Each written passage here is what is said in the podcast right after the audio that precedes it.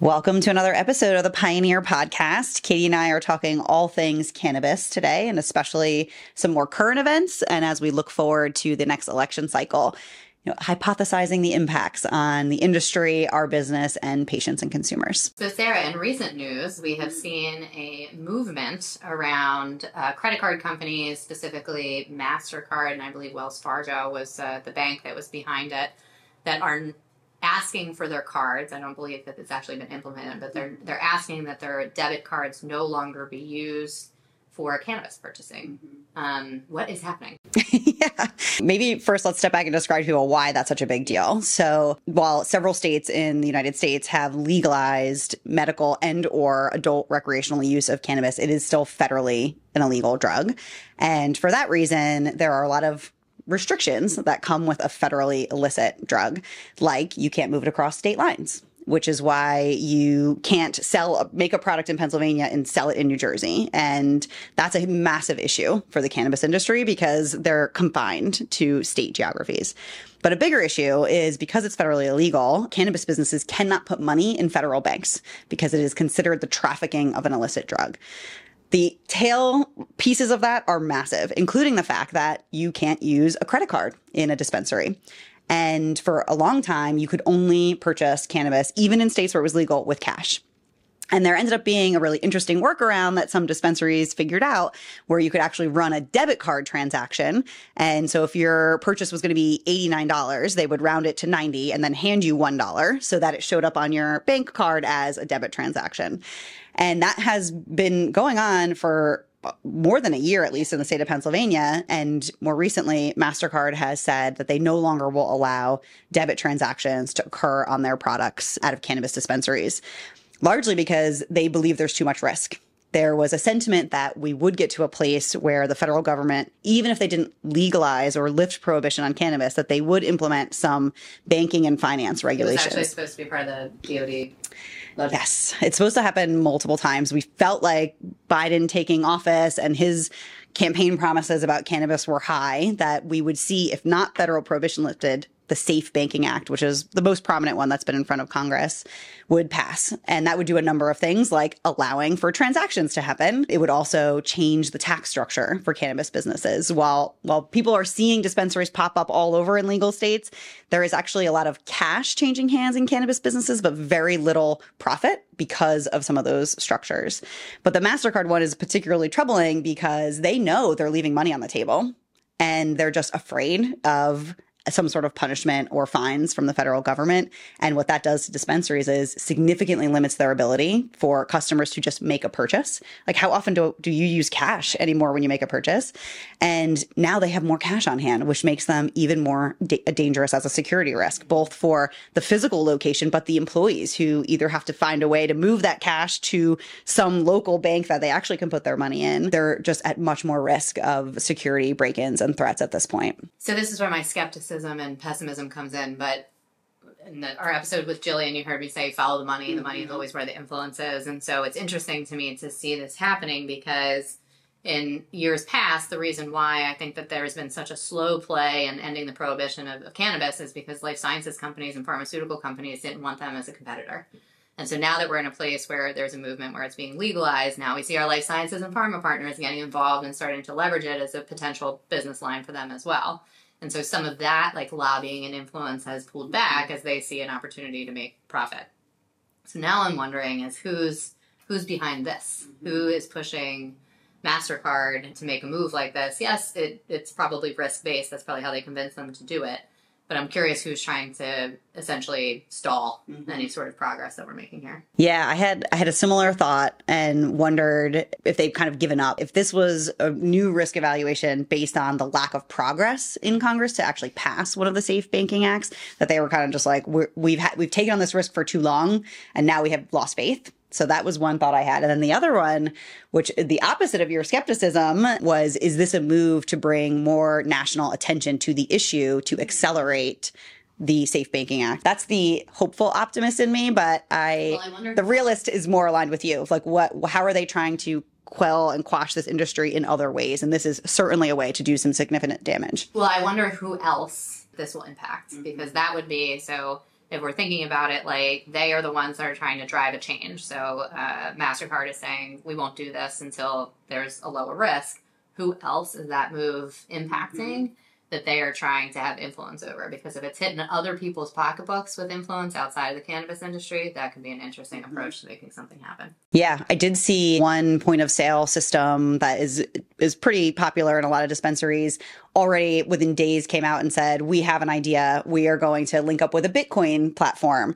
And the struggle there is that is a very uncertain currency where the value changes, but the, they essentially would try to do the same thing where you would be in the spot in the dispensary wanting to buy $89 worth of product. You'd make a $90 Bitcoin purchase and immediately transfer those funds. I mean, me personally, I probably am out of the age range of being excited about Bitcoin to begin with. But second of all, I'm like, yeah, it's extra friction not to use my debit card, but like, I'll just stop at an ATM before I go. Like, it's not going to prevent me from accessing cannabis. It creates friction. And certainly there will be some people that are cut out, but I, it feels like a broader attempt to push cannabis back in the shadows, to, to bring the taboos again, because no other product you don't have to worry about making a debit card purchase for alcohol or tobacco. You're not allowed to bring alcohol over state lines. I don't know about mm-hmm. tobacco. Alcohol for sure you're not. I don't think you can with tobacco either, actually. But anyway, it's there's no other fact product. Check. Yeah, we, we're gonna need a fact check on that one. there's no other product where you are restricted in how you can purchase it, whether that's debit, credit, cash. It's wild that we are still in a position where people are perpetuating. Yeah, we're also harm. seeing companies move out of the U.S. and just mm-hmm. stay in Canada. But like you said, there was a feeling that the federal legislation would have passed by now, or at least been made easier through the Safe Banking Act, and it hasn't. So companies have pulled their business out of the U.S. and are just focusing on the Canadian market, mm-hmm. which perhaps we'll pursue. Yeah, I mean it's it's so interesting in the industry. People have expressed that actually lifting federal prohibition or rescheduling cannabis, so removing it from the most severe scheduling to something more akin to other drugs, like even cocaine is a lower mm-hmm. scheduling than cannabis, would obviously have huge impacts, beneficial impacts on the industry. But most of the discussion for, I would say, the last three years has been around that's going to be a longer haul. We don't know when it will happen. If we could get the Safe Banking Act to pass, that's actually even more impactful because, you know, I, I alluded to some of the finances, but cannabis businesses in the state of Pennsylvania are taxed at like 97% because they cannot expense things that are normal businesses can. We're sitting on a couch right now. We expense that because it is in our office. Cannabis companies cannot do that. And so it's incredibly hard for them to make a profit because they are so beholden to these incredibly high tax burdens. My mom had a medical license for Delaware and had to stay at, at UPenn down uh, in the city.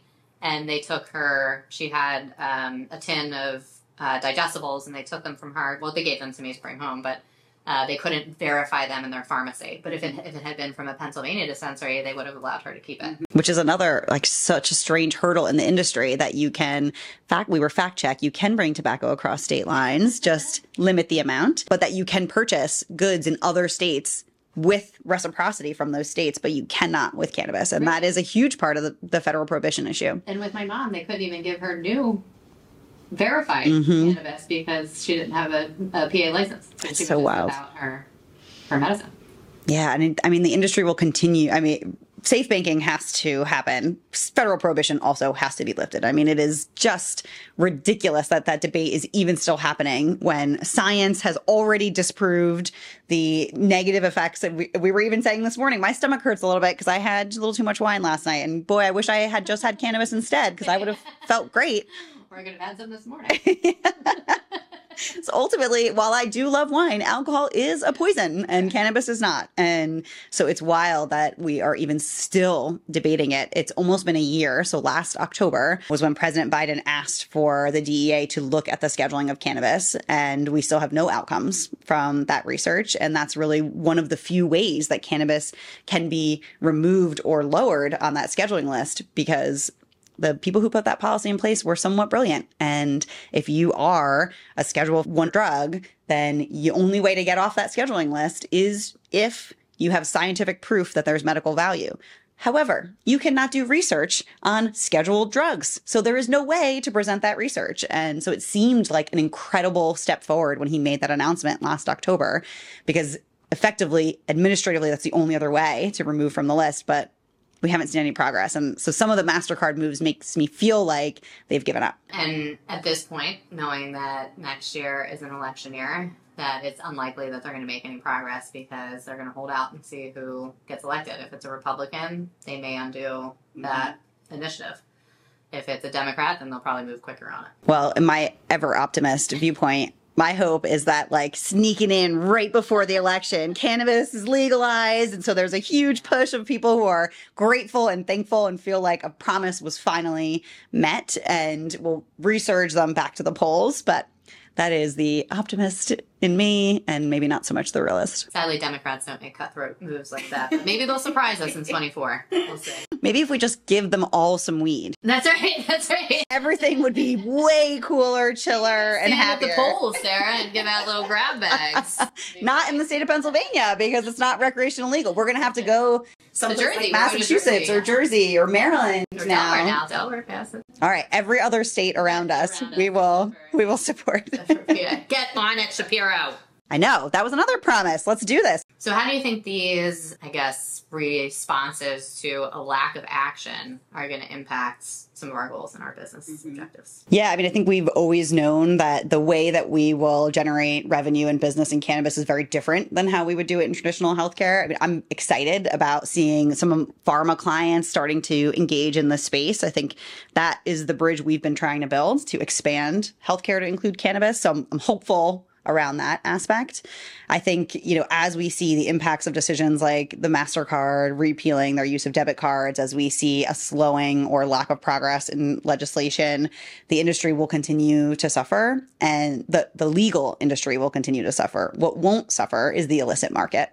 And what they're doing is creating a vacuum where the illicit market can resurge. And to me, that's incredibly dangerous, not just for our business and successful cannabis businesses, but even for the consumer. When you don't know what it is that you're receiving, you don't know if it's been validated by a pharmacy or a hospital.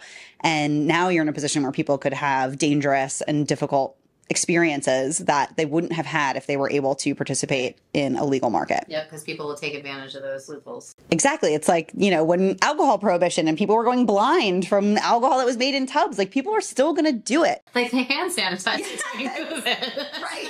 Exactly. So people are going to make decisions for themselves and what they believe is best, whether they have a legal path to do that or not. So I, I worry for the impact on patients and consumers more than anything. I think the cannabis industry will continue to suffer until there is meaningful, consistent legislation in the US.